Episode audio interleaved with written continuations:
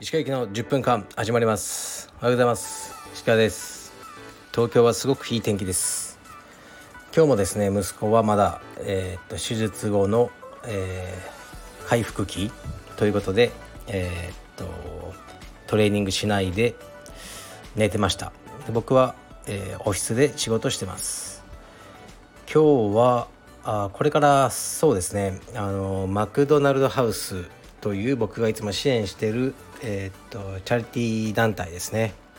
の、えー、っとマネージャーの方が道場に来られて僕がこの1年間で、えー、っと皆さんに協力してあの集めていた募金の方をお渡しします。結構ね重いと思うんですけどね。まあでも最近はキャッシュレスが進んであのお釣りとかがなくなってきたので結構その募金大変みたいなんですよね。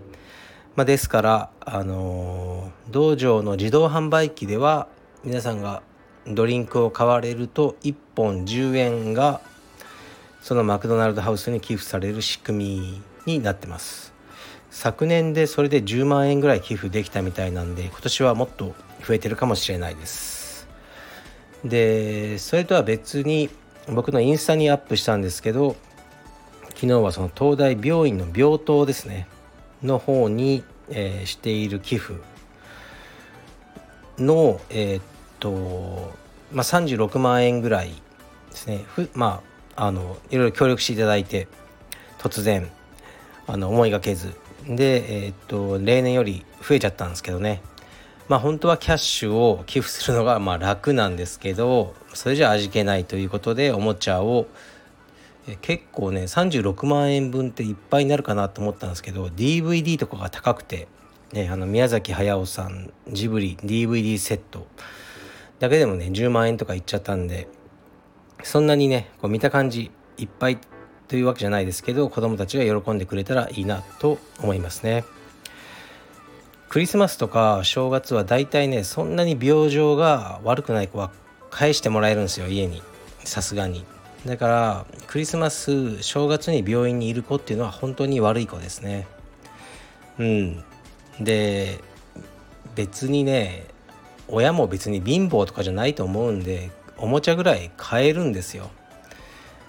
だけど余裕がないんですよね。そのおもちゃを買いに行ったりする、うん、気持ちに入院中の親というのは時間もないしだからその代わりをしようというだけのことですで自分の娘が2歳で手術を終えて出てそのこの活動というか、ね、プレゼントするのをクリスマスに始めたんですよね。で今12歳だからまああのー、多分あれですね10年目だったみたいですね昨日送ったのが。うん10年間まあこれは僕が死ぬまで続けようと思ってますね。はい。でまあご協力していただいた方ありがとうございます。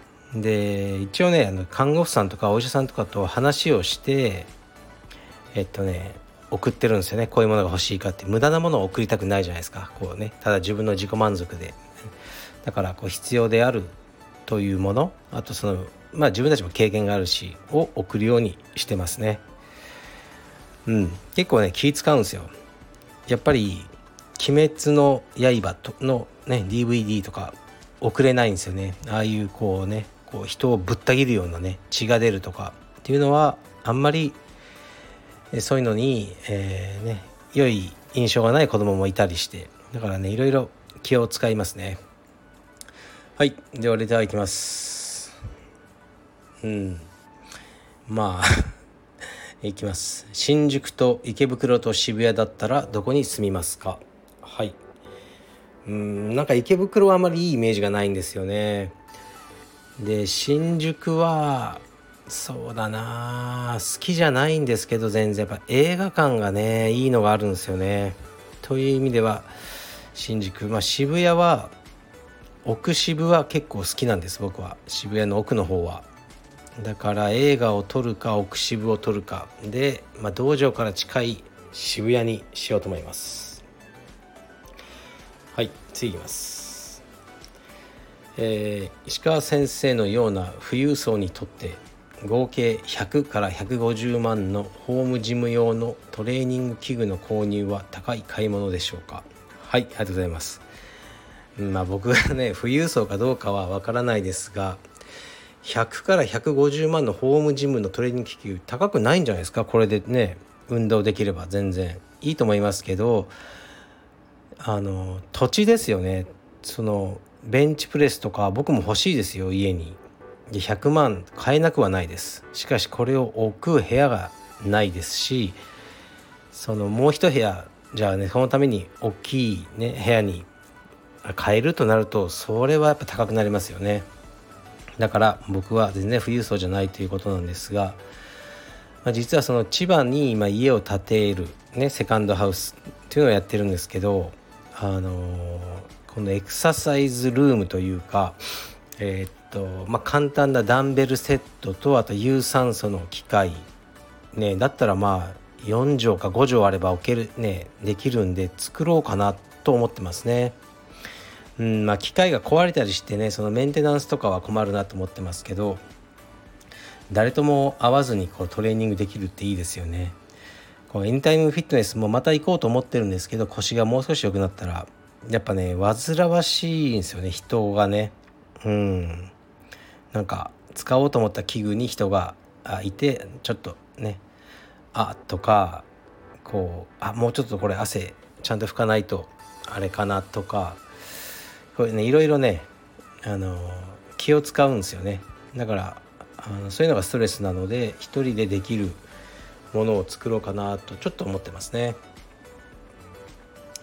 はい次言います、えー、石川さんは以前かっこ道場の立地にこだわっているかっこ閉じとおっしゃっていましたがこういうテナントはやめとけみたいなポイントはありますでしょうか？例えばトイレが他のテナントと共用でリフォームができない物件とか。はいありがとうございます。うーんやっぱりストレスになるような物件が嫌だってことですよね。例えばさっきのエニタイムフィットネスで言えば言えば僕の道場から一番近いのはえっ、ー、とね広尾高校ってあるんですね。恵比寿寄りに。そちらにあるエニタイムフィットネスが一番近いです。でも僕はそっちに一切行ってないです。で僕が言ってるのは天元寺の方ですね。遠い方に行ってるんですね。なんでかというと天元寺の方はちゃんと広いあの自転車を止めるスペースがあるんですね。専用の。で広高校の方はないんですね。なくて行ってなんかこうキョロキョロしながらこう止めていいのかなとか、うん、そうそういうこうストレスが嫌なんですよね。でホームページ見ると広尾高校の方はね近隣の住民の方々とトラブルになっているのでね自転車で来るのはやめてくださいって書いてあってそうするともうやっぱ行けないんですよね。まあ無理やりどっかに止めたりはいいと思うんですけどうんそのストレスが嫌だということでまあ道場も同じで青山道場はなんとかギリ自転車を止める場所があるんですけど本当はもうしっかりと正々堂々と自転車を止める場所が欲しいんですね。そういうことですね。物件作る時にあの他の住民とかテナントさんとトラブルになってしまうような物件は嫌だ。だからあまりにも静かな建築事務所とかがあの、ね、下とか上とかに入ってるとうんまあ僕は嫌だなと思いますね。そういうことです。はい、次いきます。これ最後ですね。鹿さんこんにちは。質問悩みではありませんが楽しいことをたくさん考えましょう。ボルボのレストア P1800 の歴史など初年度1961年の生産はイギリス。後に1963年からスウェーデンに移したそうですよ。1961年から72年の間に累計3万9414台が生産。近年当時の外観で420馬力の P1800 シアンというものもなんて掘っていくと楽しいですね。新事業インテリアなどなんかもツタヤなどネタ探しも楽しいですよ。辛い時どうしようもない時ありますよね。気休めにしかならないですけど楽しいことを考えて少しでも腰痛から頭が離れてくると良いですね。最近お会いした時石川さんの目が死んどりました。一見冷めたようなでも目の奥がキラキラギラギラしている石川さんが好きです。青山10年選手おじさんより。はいありがとうございます。お気遣いの言葉ありがとうございます。こうやって気を使わせていることが悪いなと思いますね。だからちょっとあまりねもう腰痛がひどくても腰痛のことを言っていくのをやめていこうとこれを読んで思いました。がそうですね楽しいことを考えないといけないなと思ってますね。うん。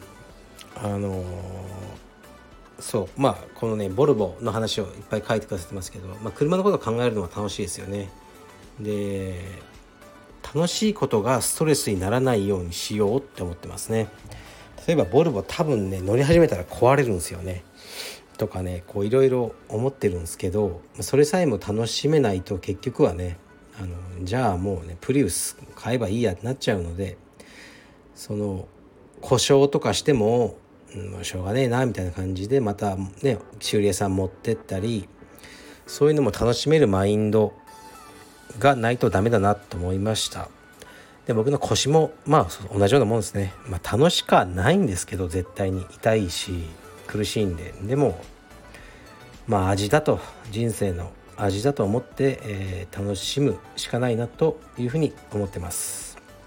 うん。やっぱ余裕が必要ですよね。いろんなことに。時間とかお金とか精神的な余裕がないと楽しめないと思うんですよね、まあ、お金というとねやっぱりお金は大事ですね。本当に年を取れば取るほど思いますね。でジェリー・サインフェルドっては知ってますかね。まあアメリカだったらま大スター。どうしてもテレビよりやっぱ映画をみんな見るので日本人はアメリカの。あまり知らない人もいるかもしれませんけどとにかくすごい大スターのコメディアンですね、まあ、シットコムで有名になった人ですね「隣のサインフェルド」という180話ぐらい続いたあのコメディーショーで僕も結構見てましたねアメリカいる時。でサインフェルドがやってるその旧車に乗って古い車に乗ってコメディアンとただ話すっていうね番組があるんですよね。これも長い番組で。それもネットフリックスでたまに見てるんですけどサインフェルドってそのねドラマのドラマ1本のギャラが、えー、っと100万ドルだから1億3000万ぐらいだった人で去年とかも何もほぼしてないような感じなんだけどやっぱ560億の収入はある人なんですよね毎年。でだからなんかね余裕があるんですよね。もううんだけどそのお金をねひけらかすことなくまあでも多分超絶リッチでポルシェとかをすごいね多分なんか何十台も持ってるような人なんですよね。でそういう、あのー、番組があって、まあ、余裕があってすごく素敵なおじさんもう678歳になるのかななんですけどね。サインフェルドいいなと思いますね、まあ、もちろんねそんな風にあのねそこまで稼ぐのは無理だとしてもあのああいうおじさんになっていけたらいいなと思ってます。はい。じゃあ何か楽しいことを今日も探します。失礼します。